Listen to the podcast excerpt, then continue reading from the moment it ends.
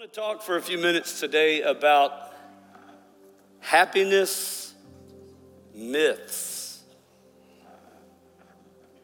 Happiness myths. I want to invite you to Christmas Eve this Friday, 5 and 7. Be a great time to invite someone, bring a family member, bring a friend. Uh, it's a perfect time to bring people with you. We're going to have a special time. It'll be fun. All the kids will be in here, and that's always fun, right? It gets really loud and a lot of noise during the sermon and all that. But it's going to be fun. It'll be a Christmas time of celebration, and we'd love to have you. About an hour is our goal, and uh, hot chocolate and that sort of thing. Am I right?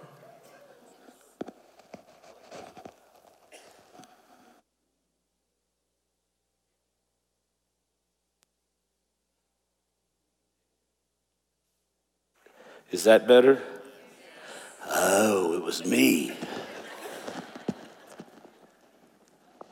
Nothing like live, right? You can't fix live. It's just, thank you. Who said we'll wait? thank you. well, we're playing on that today. So, so here's, here's my question for you Are you really happy? Now, just to be clear, excitement is not happiness. Having fun is not happiness. Thrills, that's not happiness. I want to talk about happiness myths. You know, when we celebrate the day you were born, we say what? We say, oh, y'all knew where I was going with that. Come on. We say what? Happy birthday. When, when we celebrate the day you got married, we say, are y'all playing with me here today? Or are we missing something? Is this thing still working? Say it with me. We say, Happy anniversary. During the holiday season, what do we say to people? I said it to people this morning. We say, Merry Christmas. Merry, we, because we want these to be happy times. Solomon in the book of Ecclesiastes wrote a lot of wisdom, and this is one little snippet, one little text. It said, There's nothing better. There's nothing better than for men or for people to be happy, to be happy and do good while they live. So here's what I know most people are about as happy as they choose to be. Here's also what I know happy people are a lot more enjoyable to be around than unhappy people. And you're going to have an opportunity this week to be with family. Maybe you already have. And it might be some tension because there might not have been such a happy thing going on, and maybe family's not a good memory for you. But here's what I would say I also know that every minute that you spend angry, you lose 60 seconds of happiness. And I've also learned and know that you can spend your entire life in pursuit of what you think will make you happy, only to discover that it's a myth. I mean, the idea of pursuing happiness really can be misleading because you can't be happy at the same time you're pursuing being happy. Because to pursue being happy is to imply that it's only found out there somewhere, that, that happiness is found somewhere else outside yourself. But you'll never be happy if you continue to search what happiness consists of. Because happiness is a direction, not a place. It's a journey not a destination. Henry Thoreau wrote it this way He said, and I quote, happiness is like a butterfly. The more you chase it, the more it will elude you. But if you turn your attention to other things, it'll come and sit softly on your shoulder. So, Pastor, what are some of the myths that we think will make us happy? And what are some of the traps that we all get caught in when we're pursuing happiness? Let me give you a few right now. Number one, myth number one is that money will make me happy. If I just had more money, I'd be so happy. No, you won't. No, you won't. It's a lie, it's a myth. So, for clarity, a myth is a widely held but false belief or idea. It's a misrepresentation of truth. So, money can actually be a trap. If you're in debt, you're a slave to money. Every 30 days, you, your debt talks to you. Bills, late notices, phone calls. You remember when caller ID first came out? It was so fun, wasn't it? You didn't have to take those calls. So if you're in debt, you're a slave to money. And if you if you have some money, you worry about how to keep it and how to protect it. Because money can be a happiness trap. There's a startling reality I want to share with you that some have discovered that's and that is that winning the lottery doesn't make a person happy. just Google, and I, I did this again yesterday, just again, I've done it several times. Google lottery wins gone bad, okay? According to the New York Daily News, 70% of lottery winners end up broke within seven years. Seven years. Here's a couple of examples and stories. 19 uh, year old Michael Carroll won $14 million. And he quickly bought a mansion. He was spending his money on all these lavish things. He went through it like water. And it wasn't long, his story goes to say that he was broke and living on unemployment with his mother. He now says he's lucky to collect $300 a week in wages from the cookie factory where he's employed. And he then admitted, My former lifestyle would have led me to an early grave. Here's another one Evelyn Adams won the lottery uh, twice, $5.4 million combined. And then she said, Today the money's all gone. Everybody wanted money from me, everybody had their hand out. She said, Winning the lottery, is it what it's cracked up to be? Here's another one. A guy named William Post won $16.2 million, and today he lives on Social Security. He said, I wish it had never happened. I wish it would have never happened. A girlfriend sued him, a former girlfriend at that, sued him for a share of his winnings. A brother was arrested for hiring a hitman to kill him, hoping he'd inherit some. Other siblings pestered him until he invested in poor investment ventures, failed, lost all the money. He spent time in jail for shooting a firearm over a bill collector's head. And he said within one year, he was a million dollars in debt. Within one year of winning $16 million, he was a million dollars in debt and declared bankruptcy. And now he lives on $450 a month. Why? Because money only magnifies whatever is already inside of you. It would be like me telling my five year old grandson, here's $500, go buy ice cream. And take the car on your way. You say, Pastor, that would be absolutely absurd. That's exactly what happens when money comes into the hands of people who have no clue, most of us, on what are we going to do with it. You grow into these things. So, it's a myth that money will make you happy. I just read you stories to give you and tell you otherwise. Here's another myth about happiness. People say, you know what? Other people will make me happy. Other people. Here's what I've learned some people live with the illusion that their happiness is somebody else's responsibility. And they place expectations and demands on family members, on their friends, on a church relationship, And many people even think that it's, it's the government's responsibility and the government's fault to make that they don't make them happy. And they're living with the illusion that other people are responsible. I said it to you already most people are about as happy as you choose to be. But if you're not happy within yourself, no one and no thing will ever make you happy. If you're not at peace in your heart, there's nothing that can take place that will keep you happy.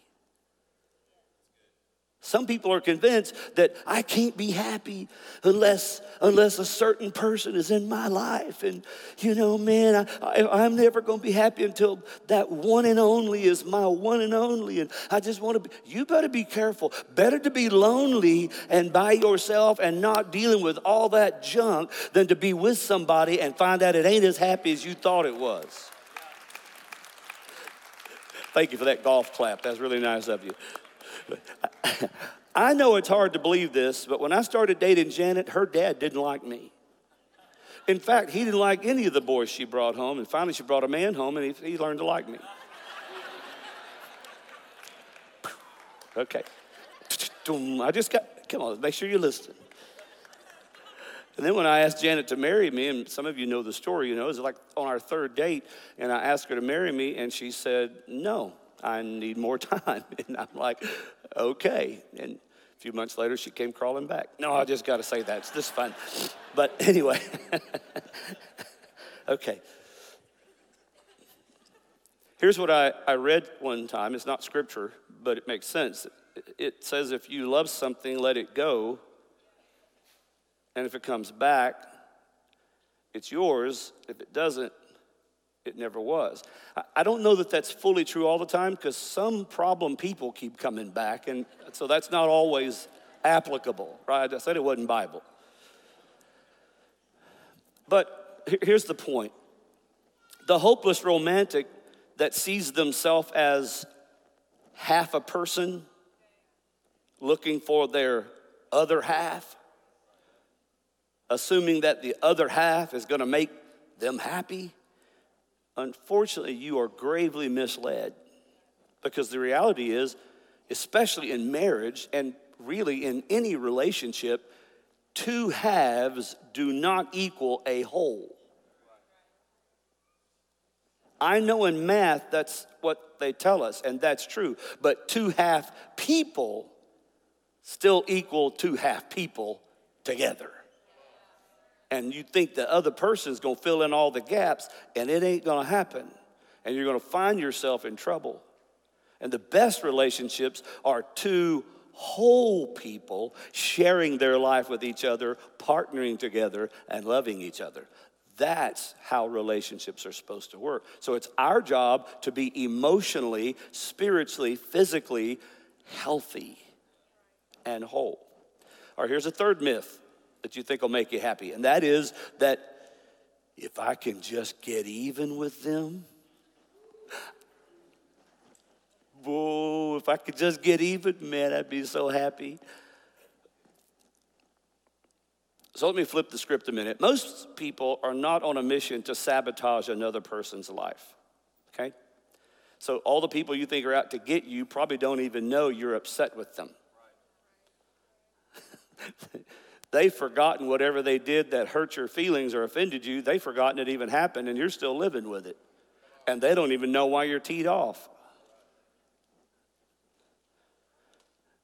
But many people are still convinced that if I can just get even, that'll make me happy. No, it won't. Because getting even only leads to retaliation and often combative situations, and then it begins to undermine further the trust and the confidence you have in yourself and other people. You never get ahead trying to get even, ever. Ever. So I've learned sometimes you have to act your way into a feeling instead of feeling your way into an action. You have to act your way into a feeling instead of waiting to feel your way into an action because your feelings will mislead you. You've got to act on what you know is right. Okay? Myth number four. Hope you're taking notes.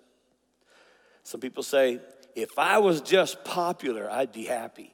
Fame, Fame. If I just, if, if I was just famous, if I could make a name for myself, I'd be happy.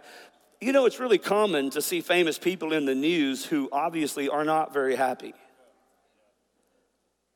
And oftentimes they're trying to escape their own life with alcohol, substance abuse, breakups, breakdowns. And, and this is not just for Hollywood or the music industry. This is for people in your community. This is for people, this is for me. It's for us. A few years ago, it, was really sad. I read and where a young actress was caught shoplifting, not because she didn't have the money. And you try to ask yourself, well, what's up? What's obviously she just wasn't happy, or she was looking for a thrill, or or her apparent fame wasn't enough to make her happy. It wasn't. It wasn't because she's famous that, that she was all over the news. And I'm like, what's the point? So people assume how great it would be to be famous and you know, everybody loves me and I don't have any problems. No, let me, let me flip that a little bit. The, the other side and the truth, if you're famous, is you have little or no privacy. Other people have expectations of you that you didn't know they had, which you most likely won't meet. And if you're famous, you become an automatic role model, good or bad, like it or not. And when you're famous, your life is not your own. You're owned by the public. You're owned by the label. You're owned by people who made you famous. That buy your stuff. That you become famous. So you have an obligation. The list goes on. Being famous is not is not what is all cracked up to be. Because m- most famous people I know, then they get teed off at the paparazzi. Well, if you weren't so famous, they wouldn't be trying to take your picture. And then they try to take your picture, and people, you know, they get blowed off and, and, and try to get autographs, and you're like, I, and you see, you're like, why is the actor, actress famous? Why is the famous person mad? They, they wanted this. Are you with me here? Y'all looking at me like, I don't know what you're talking about. Princess Diana, most of you know the story. It's been a few years, right? But she was actually so popular that it cost her her life, right? So recognition may encourage you temporarily but it doesn't bring lasting happiness. Fame won't do it. Okay, it's a myth. So don't think, well, if I just had a name, okay? I'm trying to help you. I've lived long enough to learn some things. So here's number five, another myth.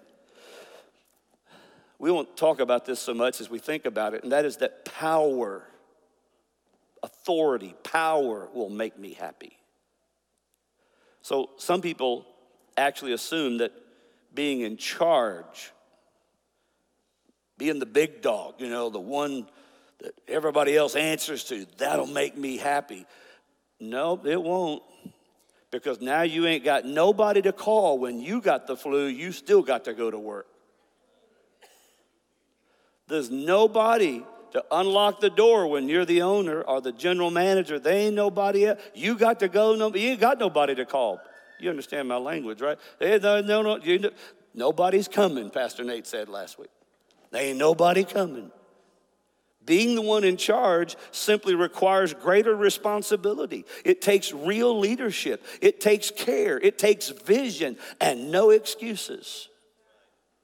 So, power, have at it. Sometimes you're like, when you live as long as I have it, y'all take it. I'm fine. Let you, you'll figure it out sooner or later. You'll be handing it off too. Because now you got to make all the decisions. You understand? Here's a sixth myth about this. This will make me happy. Number six leisure will make me happy. If, if I just could take that vacation, that cruise, that if I could just go wherever you think is exotic, if I just had three weeks, man, no, you probably wouldn't. Because the truth is, wherever you go, Remember, thrill and excitement and good times are not happiness. And if you don't fix what's bothering you in here, nothing you do out here is going to make you happier. If I if I just were if I if I could just retire, I'd be happy. Well, if you're not happy with yourself, now that you retire, nobody knows you're around. You're just sitting at home and you ain't got nothing to do. You're really going to be unhappy. You better know you're next. There's some wisdom right there. You need to know you're next. You need listen. As long as I'm breathing, God's got a call on my life. I better know my next. It's, you, just because you shift or you take a different step or you move to a different season of your life, you better know you're next. You listen. At 61, there's still a lot to learn. But at 61, I've learned a lot that some 25 year olds can listen to, should listen to because I've, I've learned some things. And you know, it'd really be, can I use it? No children in, right? We got kids ministry. It'd really be stupid to do something that somebody else has already been through. People say, well, I just want to learn from my mistakes. No, that's dumb. Learn from other people's mistakes. I mean, right? I mean, hello? That's just stupid. Your kids are not in here, right? Sorry.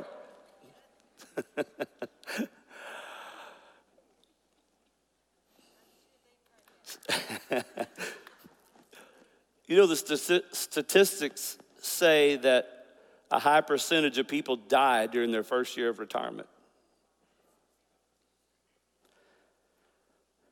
I remember that as a younger boy, one of my uncles, he had worked 37 years or 39 years at the same company.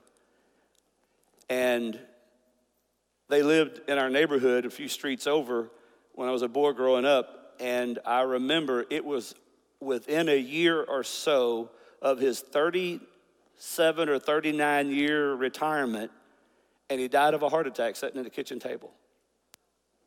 I mean, you work all that time, and then you're home with no responsibility. You say, did that make him die? I don't know. It's just a statistic. It, the, the numbers don't lie. So, have something to do. Retirement's not going to make you happy. Leisure is not going to make you happy. Okay? Let me, let me give you a couple more. We'll be done. Number seven, this is a good one. People think if I could just resolve my past, that'll make me happy. Well, you can focus on the past so much that you don't clearly see your future. And Pastor Steve reminds me of something often that I have said for years because he took it to heart and I've heard him repeat it. And that is your windshield of your automobile is a whole lot bigger than your rearview mirror. And there's a reason for that. You need to reflect back so you know where you've been, so you're not stupid enough to do it again but you need a windshield. You got to keep looking forward because that's the only way. You got to go where you're, you need to know where you're going and you need to see it clearly. And so thinking you got to focus everything back here and back here, and I, kind of, I understand that going into your past for forgiveness sake and healing and making some things right, and, but you got to move on. I said, you got to move on. I said, You got to move on. You can't let the pain of your past keep you held there. And there's some people I know that are captive and they thought that they thought, I got to resolve the past. It ain't going to make you happy because you just keep going back. And, there's some answers you're not going to get. Some people have passed on, and you're never going to hear them say, I love you and I forgive you. You're never going to hear because they're in your past and they're already in eternity. You've got to resolve some things in your heart and leave it in the hands of God and move forward with your life because that's the only way you're going to overcome. Don't focus, focus on why that person made you angry and how you deserve not to forgive them, but focus how you're going to overcome that anger and move on with your life because you're killing everybody around you.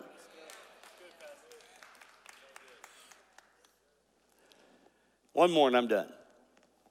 Oh, I wish you'd go longer. Myth number eight.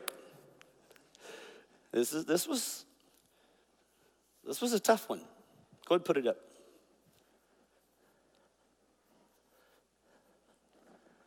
Can you read that?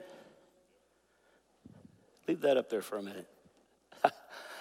I'm closing with this because it's like, whoa, I didn't expect you to say being a Christian, if I can just be a Christian, I'd be happy. And I wish I could tell you that if you believed in Jesus and start following him and have the hope of eternal life, that you would be happy. But unfortunately, I've been around Christians my whole life, and I've met a lot of them that are saved people who live unhappy lives.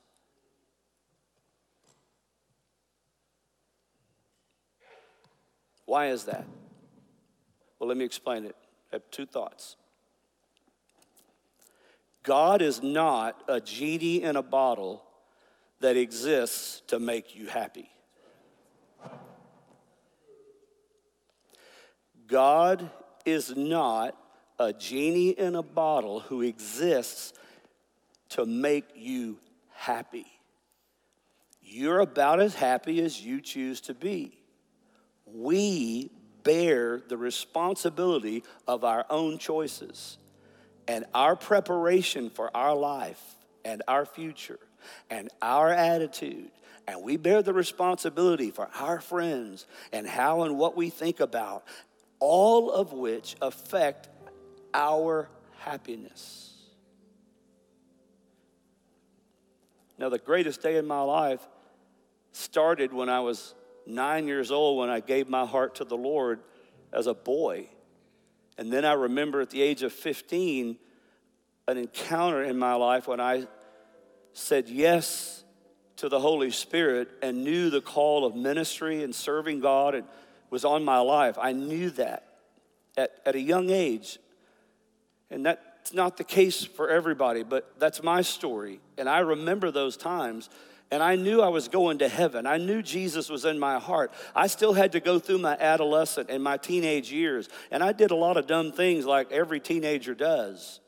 But you learn from those times and you understand grace and you mature and you grow, on, grow up. And then I got married at the age of 18, very young. But here's my point my happiness had nothing to do with my salvation from the standpoint that I still had my choices and my thoughts and my behaviors and my relationships. God doesn't in, uh, force those on any of you. You have to decide how you're going to respond to the life that comes to you or the life you've caused to happen. Well, if I just had Jesus, I'd be happy. Well, not so quick. Because here's the second bit of advice. Not only should we not see God as a genie in the bottle, that it's his job to make us happy, it's our job to, to stay happy by all these things I'm talking about. But the second bit of wisdom is that the Bible provides us with every key we need to know about how to live a happy life. But too many Christians either don't know it or they're not living by it and practicing it. And the moment you stop practicing what the scripture says, chaos is there at the door knocking. And you can be a Christian and be saved and love Jesus and still not be happy. So,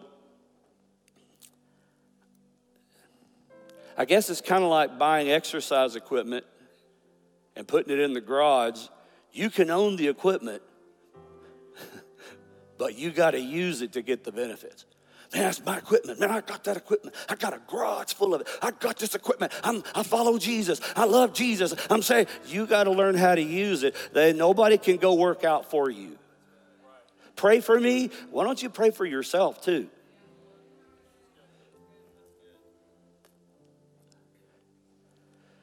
So here's an absolute truth that you need to walk away with in this merry season you can be happy. You can be happy. Pastor Nate so ably and powerfully preached last week that I'm not okay. Yeah, I get it. I've been there. We've all been there. We've all got a story. We've all got junk going on. Life happens, but you can be happy. But don't get caught, don't get caught in the myths that we think will make us happy. And don't get caught in this pursuit of happiness. My admonition is rather be happy with who you are and what you have and be thankful with those you love and who love you. And listen, don't discard the people who love you too quickly when because you're going to want them around at times when you need them most and you you got to you got to learn to love back and have some engagement. Make the best of the life you have, and happiness will come and sit on your shoulders. One thing you can do, whether it's in your mind or on paper or on your phone, is make a list of the good things in your life. When you think you don't have new shoes, think of the man who has no legs.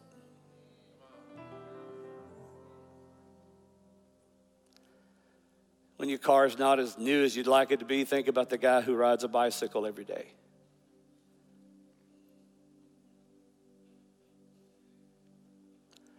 When the place you're living might not be the place of your dreams, think about the person living on the street.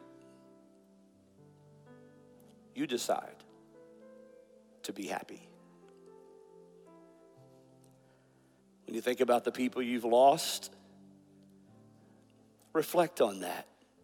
But remember the people you have and love them. Don't miss Christmas Eve, Friday night, 5 and 7. Hope you'll bring your whole family and friends. I want to pray for us right now. Father, in the name of Jesus, help us to be happy, to learn how to be happy, why we're happy to know you, to thank you, and to remember all of these traps and myths that we can get so caught up in. And recognize that happiness is by choice. Put a smile on our face, turn on the right music, say a few words of prayer and thanksgiving, look at the good things, write them down so I can review them and remember the good things in my life. That's what makes me happy. Time with people I love and who love me. So heal brokenness right now, Lord, and help us to focus on forgiving people and moving on. And realizing that when we think nobody knows who we are, we get to enjoy some things that people who everybody knows have forgotten about. They don't even get to enjoy that. We can go to the grocery store, and you know what? We don't get interrupted nine times. We just get to shop and buy what we need. We can live our life in peace. Maybe it's not so bad, the life you're living, if you see it correctly and choose to be happy. Thank you, Jesus, for that. And I'm going to ask you to bow your heads for me just a moment for just a moment, everyone in the room. And if you're watching somewhere on the other side of a screen, thank you for joining us today as well. And all of us here in this room, it, there's a question. Not only the first question, are you really happy? But the question, do you know Jesus and have you accepted him as Savior of your life? Because we all needed a Savior, and that's why we celebrate Christmas so much because it was the birth of the Son of God who came as the human sacrifice. He lived a life and died on a cross to be the ransom and to pay for our sin as a human sacrifice. That's literally what happened. God loved the world so much that he gave his only son that we might have everlasting life. And the Bible says if you believe in him and you believe that he died for you and rose again back to life, that you can be saved. With your heads bowed just for a moment, if that's you and you say, Pastor, I want to know I'm ready to go to heaven, I want to lead you in a prayer. But I'd like to know who I'm praying with. Would you just raise your hand just quickly for a moment right there. The, I want to be ready to go to heaven. Thank you, ma'am. Thank you. I want to be ready. Thank you. Just raise your hand. I want to know I'm ready to go to heaven. Thank you. God bless you. Thank you, sir. Thank you. God bless you, young person. God bless you. I just want to make sure. God bless you. Jesus loves every one of us, and He died for you. Anyone else, just lift that hand. I want to make sure I'm ready to go to heaven. Would you pray with me, Pastor? And I will. We're going to have a prayer right now, right there where you're watching from. You can let us know someone is ready to pray with you. God bless you. Thank you so much. Thank you so much, every one of you. All right, you can put those hands down. Let's pray together. Would you join me? Say, Dear Jesus, Forgive me my sin and take away my past. Thank you for dying in my place and paying for my sin. And I receive you right now as the Savior of my life and the leader of my life. And I'll do my best to follow you as I surrender 100% to your purpose. Thank you, Jesus, for saving me. Amen. Would you celebrate with me right now? All across this, but come on, a big celebration.